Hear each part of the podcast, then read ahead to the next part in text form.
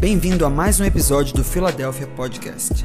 Esperamos que essa mensagem te abençoe e que gere frutos para que você viva o sobrenatural de Deus em sua vida. Conecte-se conosco em todas as redes sociais e também no YouTube, no arroba ifiladelphia.org. Que Deus te abençoe. Graça e paz, igreja. Amém. Aleluia. Sem mais delongas, vamos ao texto, né? Lucas 5:10. Nosso tempo é pequeno. Lucas 5:10. Quem achou, diga amém. Quem não achou, diga misericórdia. Glória a Deus. Todos, acharam então. A palavra do Senhor diz assim: é, nós vamos ver só a parte B, tá? Só o finalzinho do versículo. A palavra diz assim: não tenha medo. De agora em diante, você será pescador de homens. Repetindo, não tenha medo de agora em diante, você será pescador de homens. Oremos, Pai, nós estamos aqui diante da tua palavra, Pai. Aleluia. Pai querido, aquilo que é proposto a, a ser feito nessa noite, só o Senhor pode fazer, Pai. Por isso eu te peço no nome de Jesus, ó Pai, desperta-nos, ó Pai, cada, a cada um de nós, ó Pai. Porque o que nós estamos buscando é um avivamento, ó Pai mas, Pai, para que um avivamento venha, há um propósito específico, Pai, para esse avivamento. Por isso eu te peço nessa noite, venha nos alinhar com aquilo que o Senhor está fazendo hoje, ó Pai. E desperta-nos, ó Pai, para que cada um de nós possamos nos posicionar naquilo que o Senhor quer fazer nesses dias. Assim eu oro, agradecido ao Senhor, no nome de Jesus. Amém, amados? Eu quero iniciar essa mensagem contando uma história. Não sei se você já observou, mas eu gosto de contar história, né? É um homem chamado John Knox, cuja a, a escrita é John Knox, mas a pronúncia é John Knox. Um escocês, nascido é, em 1514, é, viveu de 1514 a 1572. Esse homem nasce em uma família humilde, certo? É, mas ele consegue estudar teologia e aos 25 anos ele é ordenado padre. E a trajetória desse homem é muito interessante. Esse homem ele foi, ele foi padre, certo? Ele foi professor, ele foi guarda-costas, ele chegou a ser escravo e ele também foi pregador e reformador, certo? Mas desde a sua conversão, um texto que ardia no coração dele é o texto de João 17,3, que isso norteou a vida dele inteira. O texto diz assim: E a vida eterna é essa, que conheçam a Ti como único Deus, como único Deus verdadeiro, e a Jesus Cristo, aquele que Tu enviaste. Esse homem viveu a vida inteira com esse texto queimando no peito. Só que inicialmente ele foi ordenado como padre. E ele começou a observar a igreja que, que ele estava, não vim aqui para citar o no, nome de igreja, e ele, ele viu algumas coisas que não tinham a ver com aquilo que ele estava aprendendo na palavra. E ele começa a pregar verdadeiramente o, o evangelho puro, um culto puro, sem nenhum tipo de mistura. E ao fazer isso, a buscar essa pureza da, da palavra, ele acaba batendo de frente com alguns líderes religiosos da época. Certo? Que é século V. E pelo fato de se posicionar de forma tal, acabou acontecendo perseguições. Ele acabou sendo. Eu vou sintetizar a história dele porque é muito longa, tá? Ele acabou sendo preso, certo? E acabou é, é, vivendo é, é trabalho escravo, certo? Depois de um tempo ele foi, ele foi liberto.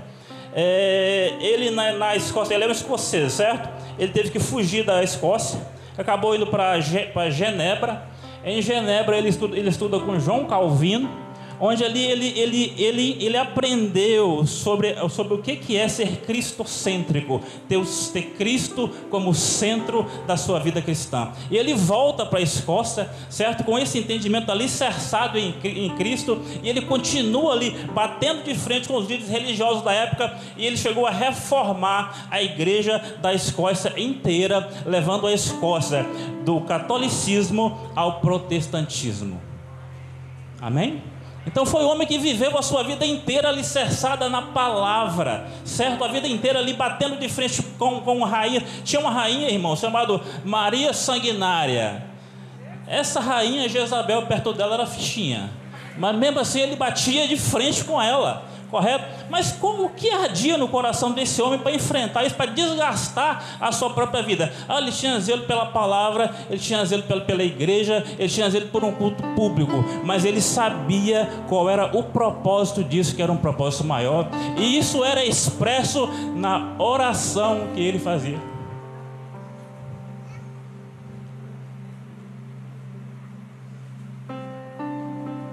Nas suas orações, John Knox dizia assim: Senhor, dá-me a Escócia, senão morrerei. Senhor, dá-me a Escócia, senão morrerei. Ele, ele, ele, ele, era um homem completamente avivado, mas ele sabia qual era o propósito do avivamento. Veja bem, esse homem não, não, não orava assim, Senhor, dá-me a minha rua, senão morrerei. Não, não era assim, Senhor, dá-me o meu bairro, senão morrerei. Não, Senhor, dá-me a minha cidade. Não, Senhor, dá-me o meu país. De que forma? Senhor, que todos no meu país te conheçam da mesma forma que eu te conheço. Isso é um homem avivado. Isso é um homem que entende o propósito do avivamento. Amém? O título da mensagem nessa noite, o pastor Diego já, já, já falou, é Paixão por Vidas a grande marca de um avivamento. Amém? Aleluia? Pastor Diego, quando eu comecei a estudar essa mensagem, eu me lembrei de 2020. Eu preguei aqui no, no, nos 12 dias em 2020. Lembra do significado de 2020? Visão perfeita. Eu falei sobre visão perfeita, é o ano de ter visão perfeita, é o ano de Deus descortinar aquilo que tem para nós. Mas depois que o ano passou, a gente para para pensar assim: visão perfeita de quem? Quem é que tem visão perfeita? Para onde é que ele está olhando? E aquilo que ele está observando, quais são as conclusões dele? Aí que eu fui entender a totalidade da, da, da administração. Quem é que tem visão perfeita? Deus. Onde é que ele estava olhando? Para nós. 2020 expôs a nossa nudez, amados. Amém? Mas é como se, é como se Deus não foi Deus olhando para nós, expondo a nossa nudez, entrega para o profeta escrever e o profeta vem me dar para pregar. Certo? Então, aquilo que, que eu vou falar aqui, é, grande parte da administração, ela é decorrente, é, é, é, é, o que Deus olhou com a visão perfeita dele viu em nós, certo? Hoje, a ministração que eu fiz aqui na quinta-feira, eu fiz uma analogia de uma viagem. Nós vamos voar alto aqui, certo? Amém? Só que vai ter uma turbulência, ok? Então, por gentileza, aperte o cinto certo? Mas nós vamos atravessar essa turbulência e, de, e, depois que atravessarmos, nós vamos voar alto, certo? O céu é o limite. Se você quiser ir até o terceiro céu, por favor, não se acanhe. Amém? Mas, é, mas primeiro é preciso que Deus nos mostre alguma coisa. Ok? Contexto social pós-moderno. Pós, pós Eu só vou ler os tópicos, não vou comentar muito por causa do tempo, certo? O que Deus viu a nosso respeito? É, nós vivemos, eu, eu, eu, vou colocar isso até aqui, porque a partir daqui a coisa muda, está até hoje, amém? Vive, vivemos apenas para, para nós mesmos, o, o egoísmo impera. Eu tenho Jesus, certo, como meu Salvador, e aquele que resolve as minhas situações, que resolve a minha vida. E o resto, o resto que se dane. O negócio é que ele é meu, é meu Salvador, é aquele que resolve os meus problemas. Esse é o que? Egoísmo, certo? relativismo dos relacionamentos, as redes sociais eh, relativizaram tudo, amados. É difícil você ter um amigo que é um amigo profundo, o qual você pode compartilhar a sua, a sua, a sua vida com ele. Ninguém está disposto a ficar desconfortável com ninguém, então eu não posso confrontar ninguém. Não vamos discutir sobre religião. Não, religião não se discute. Eu preciso ter tolerância religiosa. Isso é uma verdade, mas isso não pode ser uma mordaça que vai me impedir de falar do Evangelho. Amém? Não estamos tão comprometidos com a grande comissão assim, certo? E por todo mundo pregar evangelho a toda criatura? Não, eu vou na igreja, tá bom. Vivemos muitas vezes um evangelho incompleto. O que é o evangelho? De graça recebei, de graça dai. Mas nós de graça recebemos e não damos para ninguém. Retemos. Certo? Amém ou não amém? O que é o Evangelho? Aqui uma, uma frase do Tim, Tim Keller: diz assim: O Evangelho é boa notícia, não é um bom conselho. Conselho é o que nós devemos fazer, notícia é o que foi feito por nós. Por que, que você está aqui, amados? Por que, que você está aqui hoje? Ah, eu estou aqui porque eu quis vir, é 12 dias, eu gosto de estar aqui todo ano, né, consagrando a minha vida ao Senhor. Por que, que você está em casa me assistindo agora? Por que, que você está assistindo agora, depois que gravou, que você não teve tempo, você está assistindo agora? É porque eu quero participar também. Nada disso. Você só está aqui porque alguém pagou o preço por você e você encontrou a Jesus e o Espírito Santo habita em você e o Espírito Santo é que te impulsionou para estar aqui. Então o Evangelho não é, não é, não é daquilo que não é, não é sobre aquilo que nós fazemos, é sobre aquilo que Ele fez por nós. Amém? Aleluia. Eu costumo dizer que o que é o Evangelho? Evangelho é o atestado de incapacidade humana. Nós não conseguimos fazer, mas Ele fez, fez, Ele fez por nós. Ele fez por nós. Amém? Então nós somos chamados para comunicar ao mundo o Evangelho e não somente ocupar os templos no domingo à noite, amados. Amém? Glória a Deus. O que marcou os tempos de avivamento na história, desde o dia de Cristo, foi o que? Foi a sua paixão por pessoas. Começou com Jesus, paixão por pessoas. Quando ele morreu, ele fez obra por quê? Qual foi o motivo? Por minha causa, por sua causa. Certo? Todos os avivamentos na história impactaram pessoas com a presença de Deus, não só os que estavam dentro da igreja. Amém? Glória a Deus. Mateus 9,36 diz assim: Vendo as multidões, teve grande compaixão delas, porque andavam cansadas e desgarradas como ovelhas sem pastor. O objetivo de Jesus sempre foi pessoas. Amém? Agora deixa eu fazer uma pergunta aqui: quem aqui está cheio do Espírito Santo?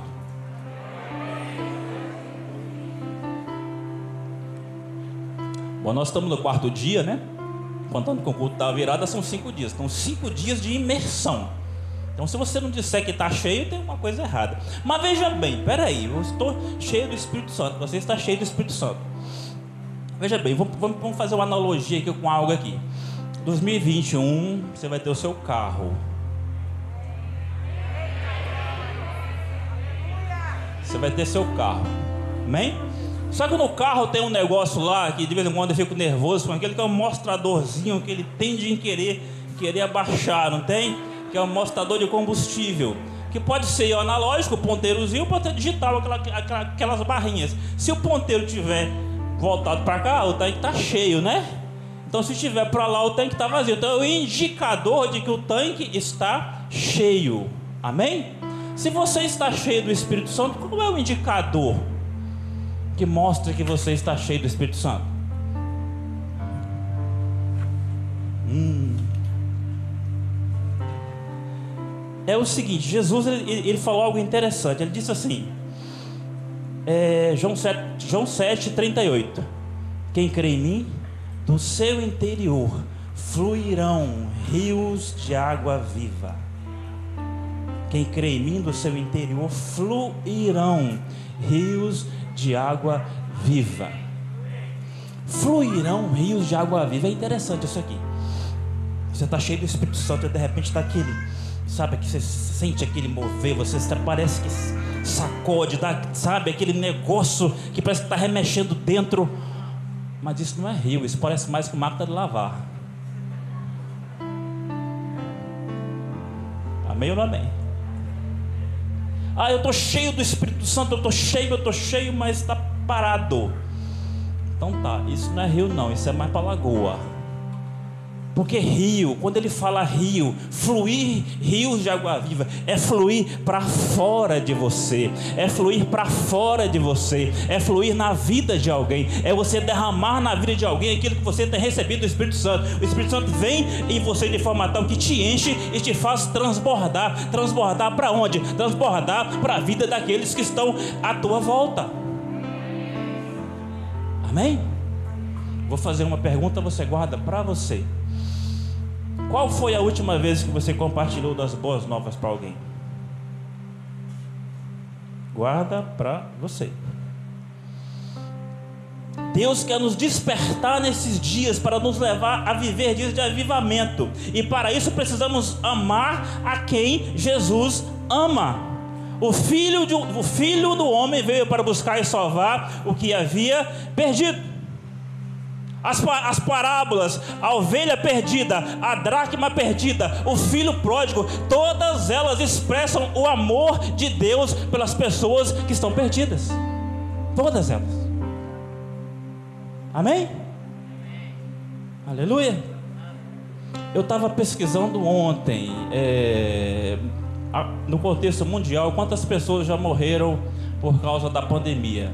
Até ontem o quadro estava em mais de 1 milhão e 800 mil pessoas. Eu sei que tem muito, muita coisa, ah, não, não, não morreu por pandemia, morreu por um tipo de morte, mas o fato é que morreu. Ok? Para onde essas pessoas foram? Uma certeza eu tenho, foram para a eternidade. A eternidade com Deus ou a eternidade com o diabo. Certo? Mas será que isso tem tocado a nossa vida? Será que ah, é, isso tem, isso tem nos despertado? Ainda bem que você apertou o cinto aí, porque eu já tinha dito que ia ter, ia ter uma turbulência, certo? O cinto está apertado, você está firme aí. Mas será que a gente olha isso apenas como números? Ou será que a gente sente alguma coisa? Será que há alguma preocupação? Será que essas pessoas morreram sem Jesus? Será que elas foram para o inferno? Porque quando há avivamento, amados, há um, despertar no nosso coração, há uma preocupação com o perdido, há, há sabe, há há um desejo de, de derramar na vida do outro aquilo que nós temos. Amém? Aleluia? Quem aqui quer ter mais profundidade em Deus? Aí eu tenho que olhar o tempo, eu tenho tanta coisa para pregar aqui, mas o tempo é curto. Quem aqui que quer ter mais profundidade Deus? Quer, quer, mergulhar em águas profundas? Quem? Quem? Quem? Aleluia. Todo mundo quer mergulhar em águas profundas. Texto de Ezequiel 47 todos conhecem, correto? Rio de Deus. Rio de Deus, correto? Onde é que estão as águas profundas, segundo o rio, o rio de Ezequiel? Estão dentro do templo? Estão em cima do altar? Olha, a 500 metros do templo, a água está no tornozelo a mil metros nos artelhos, mil e quinhentos nos lombos. A partir daí, assim, é um, é um rio que você vai mergulhar. Ou seja, águas profundas, elas não estão dentro, elas estão fora. Amém? Aleluia. Então, ele, então eu tenho que buscar lá fora, não é aqui dentro. Não. Aqui dentro, a água é a nascente. É a nascente, sabe? Aquele fio d'água limpa, correto? Um detalhe: um rio, à medida que ele, ele nasce e vai tendo o curso dele, vão jogando sujeira nele, certo? Mas quando você vem na nascente, a água é limpa. Então aqui é lugar de quê? Aqui, e por que, que a água é rasa? Porque é lugar de você fazer isso, ó. Beber ajoelhado. Buscar a presença dele assim.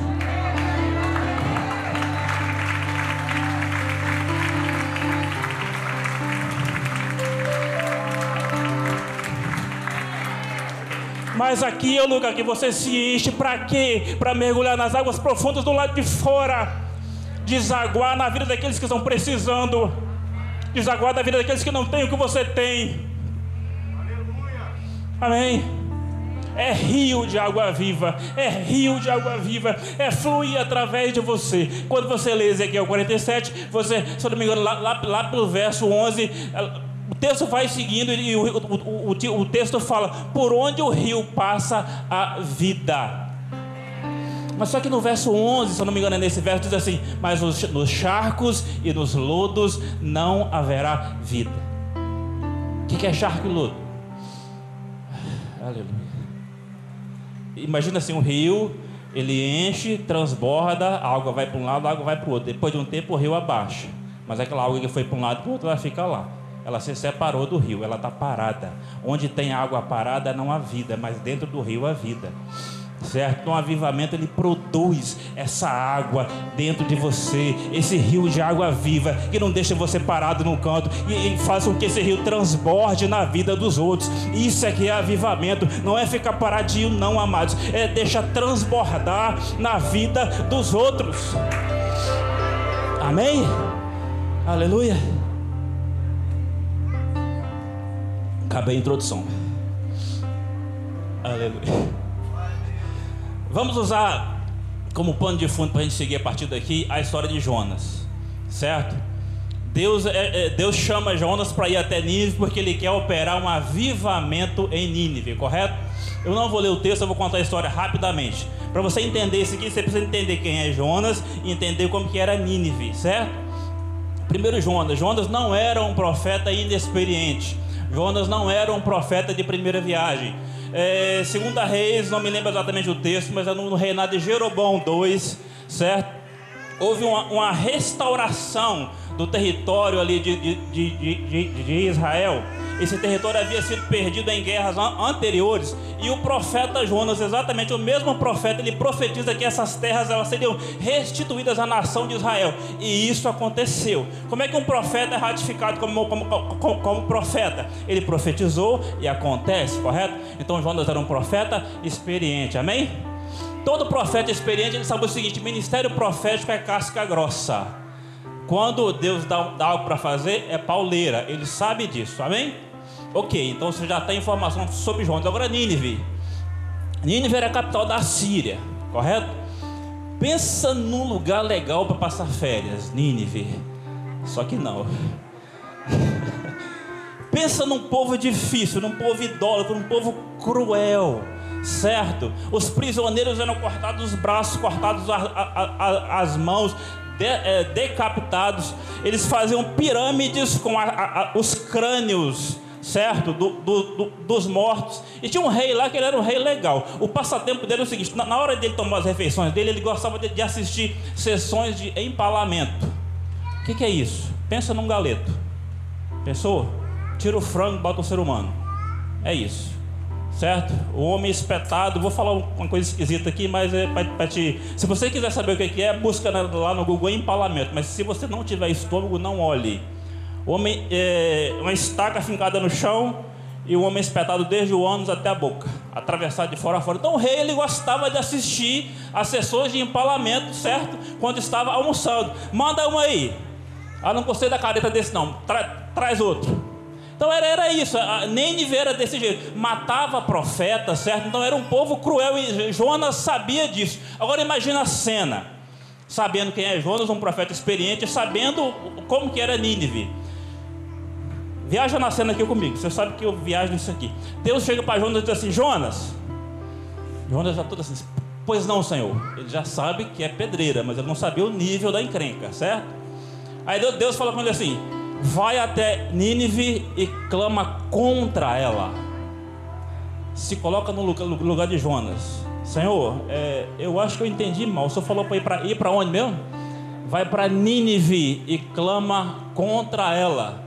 Aí Jonas, tô fora, vou lá nada. Jonas, ó, pernas para quem te quero. O problema, amados, porque havia um chamado e quando há um chamado, não importa o nível da dificuldade, Deus é com você. E se você ousar sair da rota, lembra o que aconteceu com Jonas? Foi engolido por um peixe e um peixe vomitou na praia. É uma cena meio esquisita, né? Um peixe sair da água e vomitar Jonas na praia. Mas se por acaso você ousar sair da rota, Deus vai, vai trabalhar circunstâncias sobrenaturais para te colocar de volta na rota. Então não adianta fugir. Amém? Ok, temos a, o Jonas aqui como, como pano de fundo. Agora vamos trabalhar alguns tópicos aqui. Quando Deus, Deus quando quer salvar pessoas para o seu reino, Ele sempre vai enviar pessoas. Sempre. Ele não usa anjo, Ele usa pessoas. Fala para o seu irmão, Ele vai usar você. Independente da pedreira que seja o chamado. Amém? Quando ele quis trazer a humanidade de volta para ele, enviou quem? O filho dele, mas na forma humana. Amém? Deus está buscando fazer parcerias da terra com filhos que entendam o coração dele, quem ele ama, certo? E se disponibilizem para esse propósito. Amém? Segundo ponto, Deus se importa com cidades improváveis. Nínive era uma cidade totalmente improvável. Por que, que Jonas ficou irritado? Disse, aquele povo tem que morrer todo mundo. Aquilo é gente ruim. Mas Deus se importa. Deus se importa. Deus se importa. O Espírito Santo traga na tua mente agora pessoas que você olha para elas assim, essa aqui é improvável, essa aqui devia levar logo. Não, mas Deus se importa. Deus se importa, não importa se é pior, se você acha que não tem jeito, mas Deus se importa. Deus ama toda a humanidade da mesma maneira. Deus amou o mundo ao ponto de enviar Jesus. A gente lê tanto esse texto, a gente grava esse texto, mas não entende a profundidade disso. Se Deus amou o mundo, não podemos rejeitá-los e ficarmos indiferentes. Amém? E se compartilhar desse amor de Deus. Filipenses 2,5 diz assim: no seu coração o mesmo sentimento que teve Cristo Jesus. Aleluia. Aleluia. Deus teve em seu coração salvar Nínive. Porém, Jonas estava fugindo da vontade de Deus. Muitos cristãos se acomodam com a salvação. Estão escondendo o remédio que toda a sociedade precisa. Amém? Você tem um remédio. Você tem um remédio que a sociedade lá fora precisa. E não podemos nos esconder como Jonas se, se escondeu. É, tem um rapaz que trabalha comigo. É, é, interessante eu, as crianças, o pessoal lá em casa, nós aqui de forma geral, né?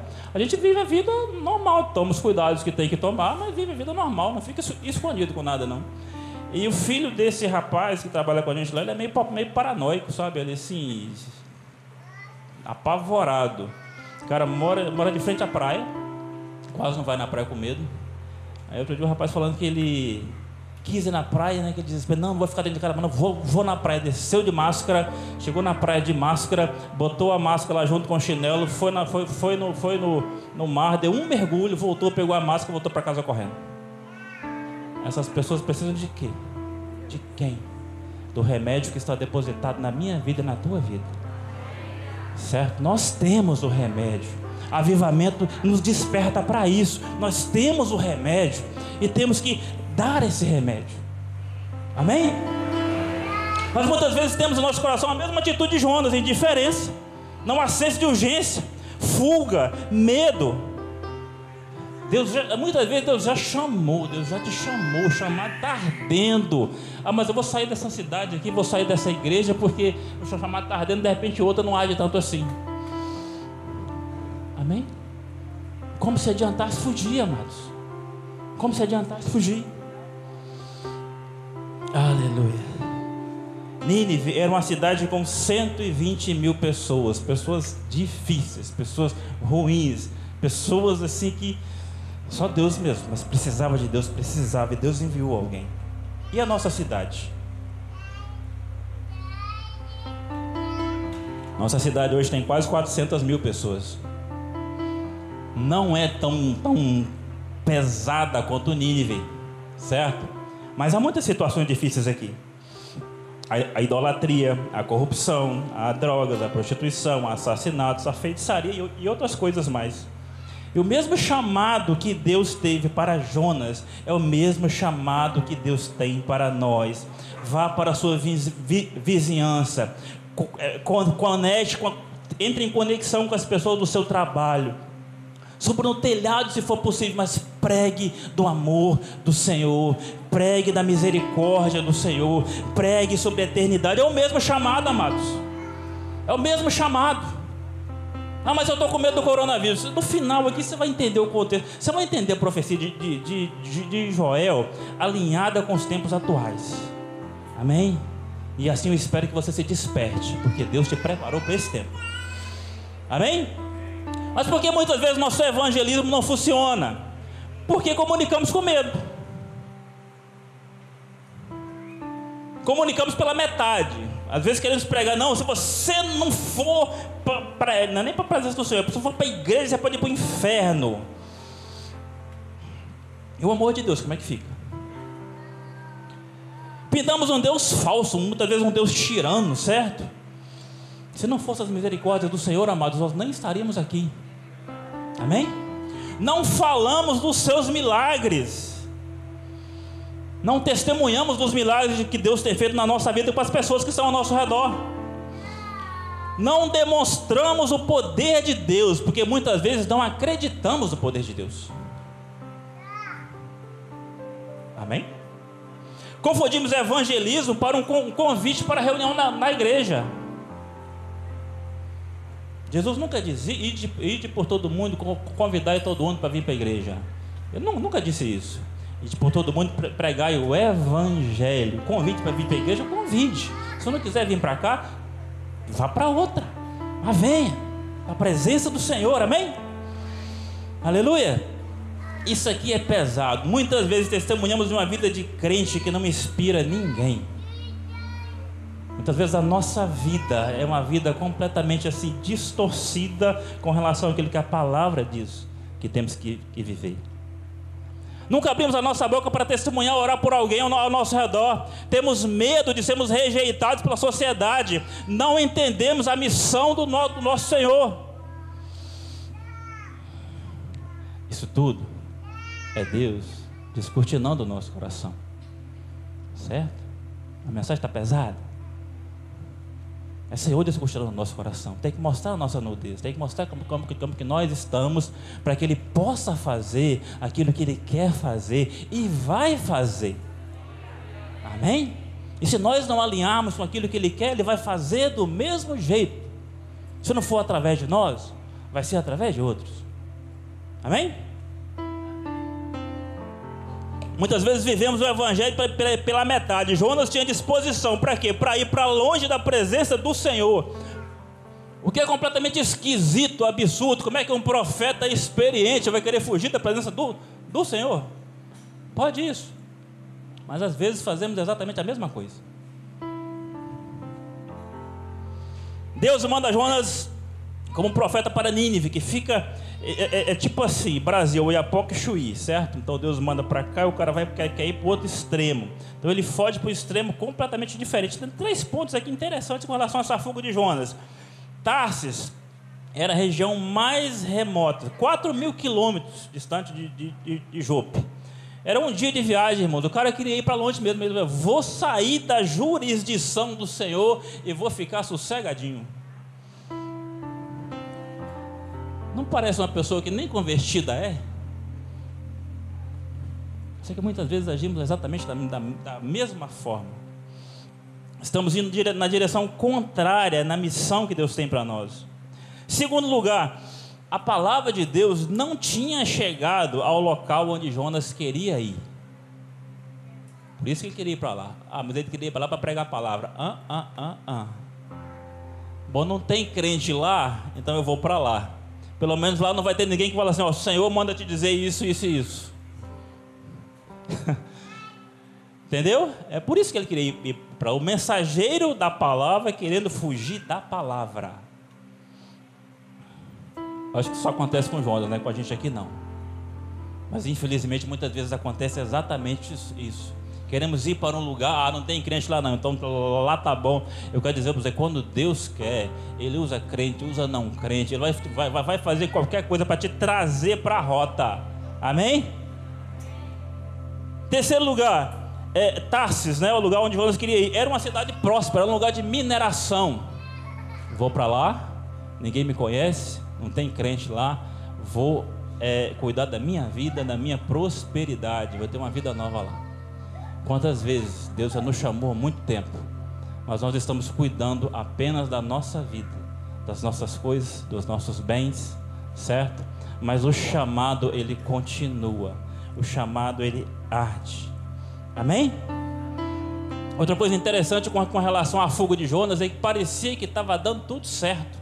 Ele morava na região montanhosa, ele tinha que descer, desceu até, até o, o, o, o litoral ele tinha que, tinha, tinha que ter um barco lá. Tinha um barco lá. Ele tinha que ter dinheiro para passagem. Olhou no bolso? Tinha. Tinha que ter passagem dis, disponível? Tinha. Ele comprou a passagem, arrumou um lugar e foi. Não parece que estava dando tudo certo? Só que nem sempre, quando está dando tudo certo, você está indo na direção da vontade de Deus. O contrário também é verdade. Nem sempre, quando está dando tudo errado, você está indo contra a vontade de Deus. Amém?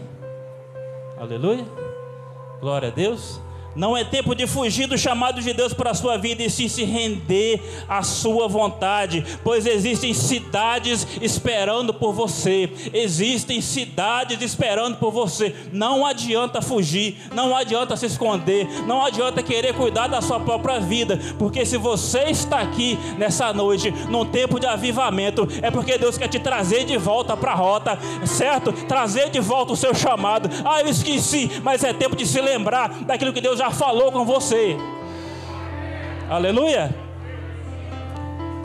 Aleluia. Aleluia.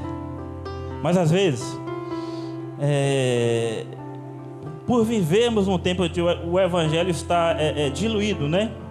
Em meio às facilidades da modernidade, da modernidade, o que, que nós fazemos? E nós precisamos mudar isso aqui. Nós não pregamos mais sobre arrependimento. Correção. Nós não pregávamos mais sobre arrependimento. É? Pastor Murilo aqui, o negócio foi, foi estreito. Amém? Mas é tempo de pregar sobre arrependimento. É tempo de voltar a falar a respeito disso. Não confrontamos porque a verdade é relativa. Eu aprendi, amados, usar a verdade relativa da pós-modernidade a favor do reino. Amém? Mas como? O que, que Deus diz a respeito da, da sua palavra? A palavra não volta para mim vazia sem que ela faça aquilo que me apraz. Então eu só preciso de oportunidade para falar a palavra. O resto é Deus que faz. Então, quando alguém me vem com uma ideia que é esquisita, estranha, fora da vontade de Deus, eu digo assim: ó, eu respeito isso aí que você está falando, mas não, não concordo. Eu penso, eu penso diferente. Quando eu digo que eu, que eu respeito, certo? Eu criei a oportunidade para que eu fale e a pessoa me ouve. Amém? Você já aprenda a usar a pós-modernidade a seu favor. Amém? Não nos enxergamos como participantes da comissão de Cristo. A grande comissão é ir por todo mundo. Ah, isso é para o pastor Diego, é para o pastor Zeni, isso é para os líderes da igreja, isso é para o líder da intercessão. Não, amado, isso é para todos nós. Nós queremos relacionamento com Cristo, mas não com sua missão. O pastor Diego colocou algo interessante, uma analogia interessante aqui, como o homem que casa com uma mulher que já tem filhos, mas não quer saber de cuidar dos filhos. Isso é absurdo, não é? Se casou com uma mulher que tem filhos, filhos, os filhos são seus, já vieram pronto, mas são seus. Então, se você veio para Jesus, você veio, ele te salva, mas você se alista no exército dele. Então não dá para não dá para separar as coisas, tá junto, certo? A grande comissão ela vem embutida. Então não dá para separar. Amém? O foco hoje ela está no homem e não na cruz. Não sou evangelista, isso é para o ministério do evangelismo, certo? Por isso que eu não, não falo de Cristo. As pessoas vão se converter somente pelo meu testemunho, não precisa dizer nada. Isso muitas vezes é até verdade, sabe? Pessoas vão olhar a tua vida, vão ler a tua vida, vão ver a Bíblia na tua vida e vão se converter. Mas isso não te isenta de falar do Evangelho da salvação. Amém? Porque todo aquele que invocar o nome do Senhor será salvo. Como, pois, invocarão aquele em quem não creram? E como crerão naquele de quem não ouviram falar? E como ouvirão se não há quem pregue? E como pregarão se não forem enviados? Como está escrito, como são belos os pés dos que anunciam as boas novas. Aleluia. Avivamento traz arrependimento e salvação, e isso tem o poder de mudar o destino de cidades. John Knox é um exemplo de que um homem que, sabe, foi zeloso naquilo que Deus queria para a vida dele, e um país inteiro se rendeu aos pés do Senhor. Sabe o que é um país inteiro mudar do catolicismo para o protestantismo? John Knox. John Knox. Amém? Aleluia. A seara é grande, mas poucos são os trabalhadores. Rogai ao Senhor da seara, que envia trabalhadores. Existe uma profecia, mas de uma grande colheita. E você está inserido nesse tempo. Amém? Aleluia. Glória a Deus. Aleluia. É, John Wesley tinha uma rainha que dizia algo a respeito dele. Eu tenho mais medo do exército da França, fortemente armado, do que uma oração de John Wesley. Amém? Esse poder também está na tua vida. Esse poder de clamar, esse poder de erguer a tua voz, esse poder de orar por vidas, de clamar por vidas. Amém? A turbulência acaba aqui, já estou já tô finalizando. Amém? Isso que tudo que foi falado aqui é uma autoanálise, é desnudando a nossa, não é a sua alma, é a nossa alma, de como nós estamos e como nós temos que nos posicionar a partir daqui. Mas tem uma palavra que Deus me deu para finalizar isso aqui, que ela tem a ver com os jovens, com os maduros, com os velhos e com as mulheres. Amém? Se o grupo de louvor pudesse se posicionar, é tempo de despertamento, certo? de empoderamento, de vocês entenderem quem vocês são e nós entendemos quem nós somos. Aleluia. Alguém se lembra da profecia de Joel, que está sendo muito, muito falada nesses dias aqui, nos últimos dias? Derramarei do meu espírito sobre toda carne. O que mais? Vossos filhos e vossas filhas profetizarão, vossos jovens terão visões vossos velhos sonharão. Ok? Analise isso aqui comigo e presta atenção nos dias atuais. Certo? Filhos e filhas profetizarão. Quando você lê isso aqui no livro de Atos e busca o original no grego, certo? Filhos aqui é ruios. O que é ruios? Filho maduro, certo? Filho maduro, que sabe quem é, que tem identidade, que já decidiu a vida ali e tal, correto? Então, filhos maduros.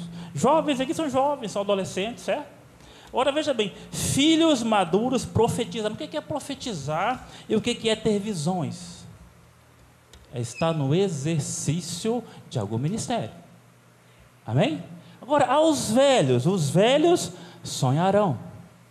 O que é sonhar? Eu sonho em ter uma casa assim, assim, assim. Desenhar projetos Presta atenção nisso, presta atenção no contexto de pandemia e presta atenção como é que você está inserido nesse contexto, porque tem algo forte aqui. Amém? Quem é mais atingido pela pandemia hoje?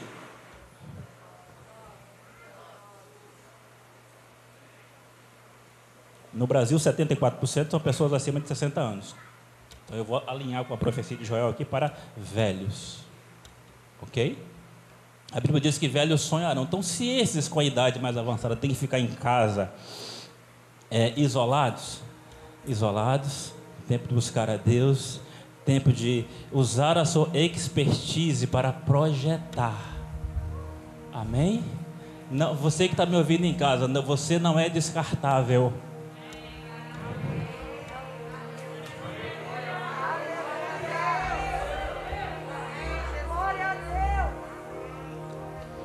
Deus preparou esse tempo para que você deixe o ativismo, use a expertise que Ele te deu e projete, projete, sonhe, projete, sonhe, mas não fique agarrado nas coisas passadas, nas formas de fazer antigas. Projete, sonhe. Quem e quem vai executar? Os jovens terão visões, os filhos profetizarão, os jovens terão visões, os filhos profetizarão. É, é essa classe de pessoas aqui são as menos suscetíveis ao vírus. Não quer dizer que são imundes, mas são menos suscetíveis podem botar a mão na massa, podem fazer. Enquanto um projeta, o outro executa. Enquanto um projeta, o outro executa. Por favor, fique de pé todo mundo aí. Aleluia aos, os jovens terão visões, os ruios, os filhos maduros profetizarão, e os velhos sonharão. Se você analisar a nossa transição, isso está alinhado. O que está com experiência fique na retaguarda e deixe os jovens à frente. Amém? Aleluia. Feche, feche seus olhos. Eu quero fazer a primeira oração de, dessa noite. Você que é jovem, você que é adolescente, você que é ruim, filho maduro. Aleluia. O tempo está propício para você. Deus preparou um tempo propício para você nesse tempo de avivamento. Os adolescentes, os jovens. Aleluia. Que o Senhor possa descortinar nesse momento a visão dos jovens. Que os jovens recebam a visão do céu nesse momento. Que os jovens sejam cheios, os jovens e os adolescentes sejam cheios de ousadia nesse momento. Se você quiser, vem à frente, vem à frente. Se você quiser receber, vem à frente. Jovens, adolescentes, ruios, filhos maduros, vem até a frente. Vamos orar por você aqui. Se você quer mais de Deus, Jovens, jovens, adolescentes, visão aberta. Nós profetizamos visão aberta. Pastores, líderes, time profético. Oh, aleluia. Pai, eu te peço descortina sobre a vida dos teus filhos. Esse tempo, a importância que eles têm nesse tempo, Pai. O Senhor descortinou a nossa nudez nessa noite. Pai, nós estamos aqui nos alinhando diante de Ti. Por isso te peço em nome de Jesus, Pai, aos jovens, aos maduros, discutindo a visão. Aos maduros, maduros profetizarão. Oh, Pai, levante nesse momento mover profético na vida dos maduros. Mover profético. Palavras proféticas saindo da boca de cada um. Palavras proféticas, profetizando vida, profetizando restauração, profetizando transformação. Pai, querido, toca, toca, toca na vida de cada um. Aquilo que o Venha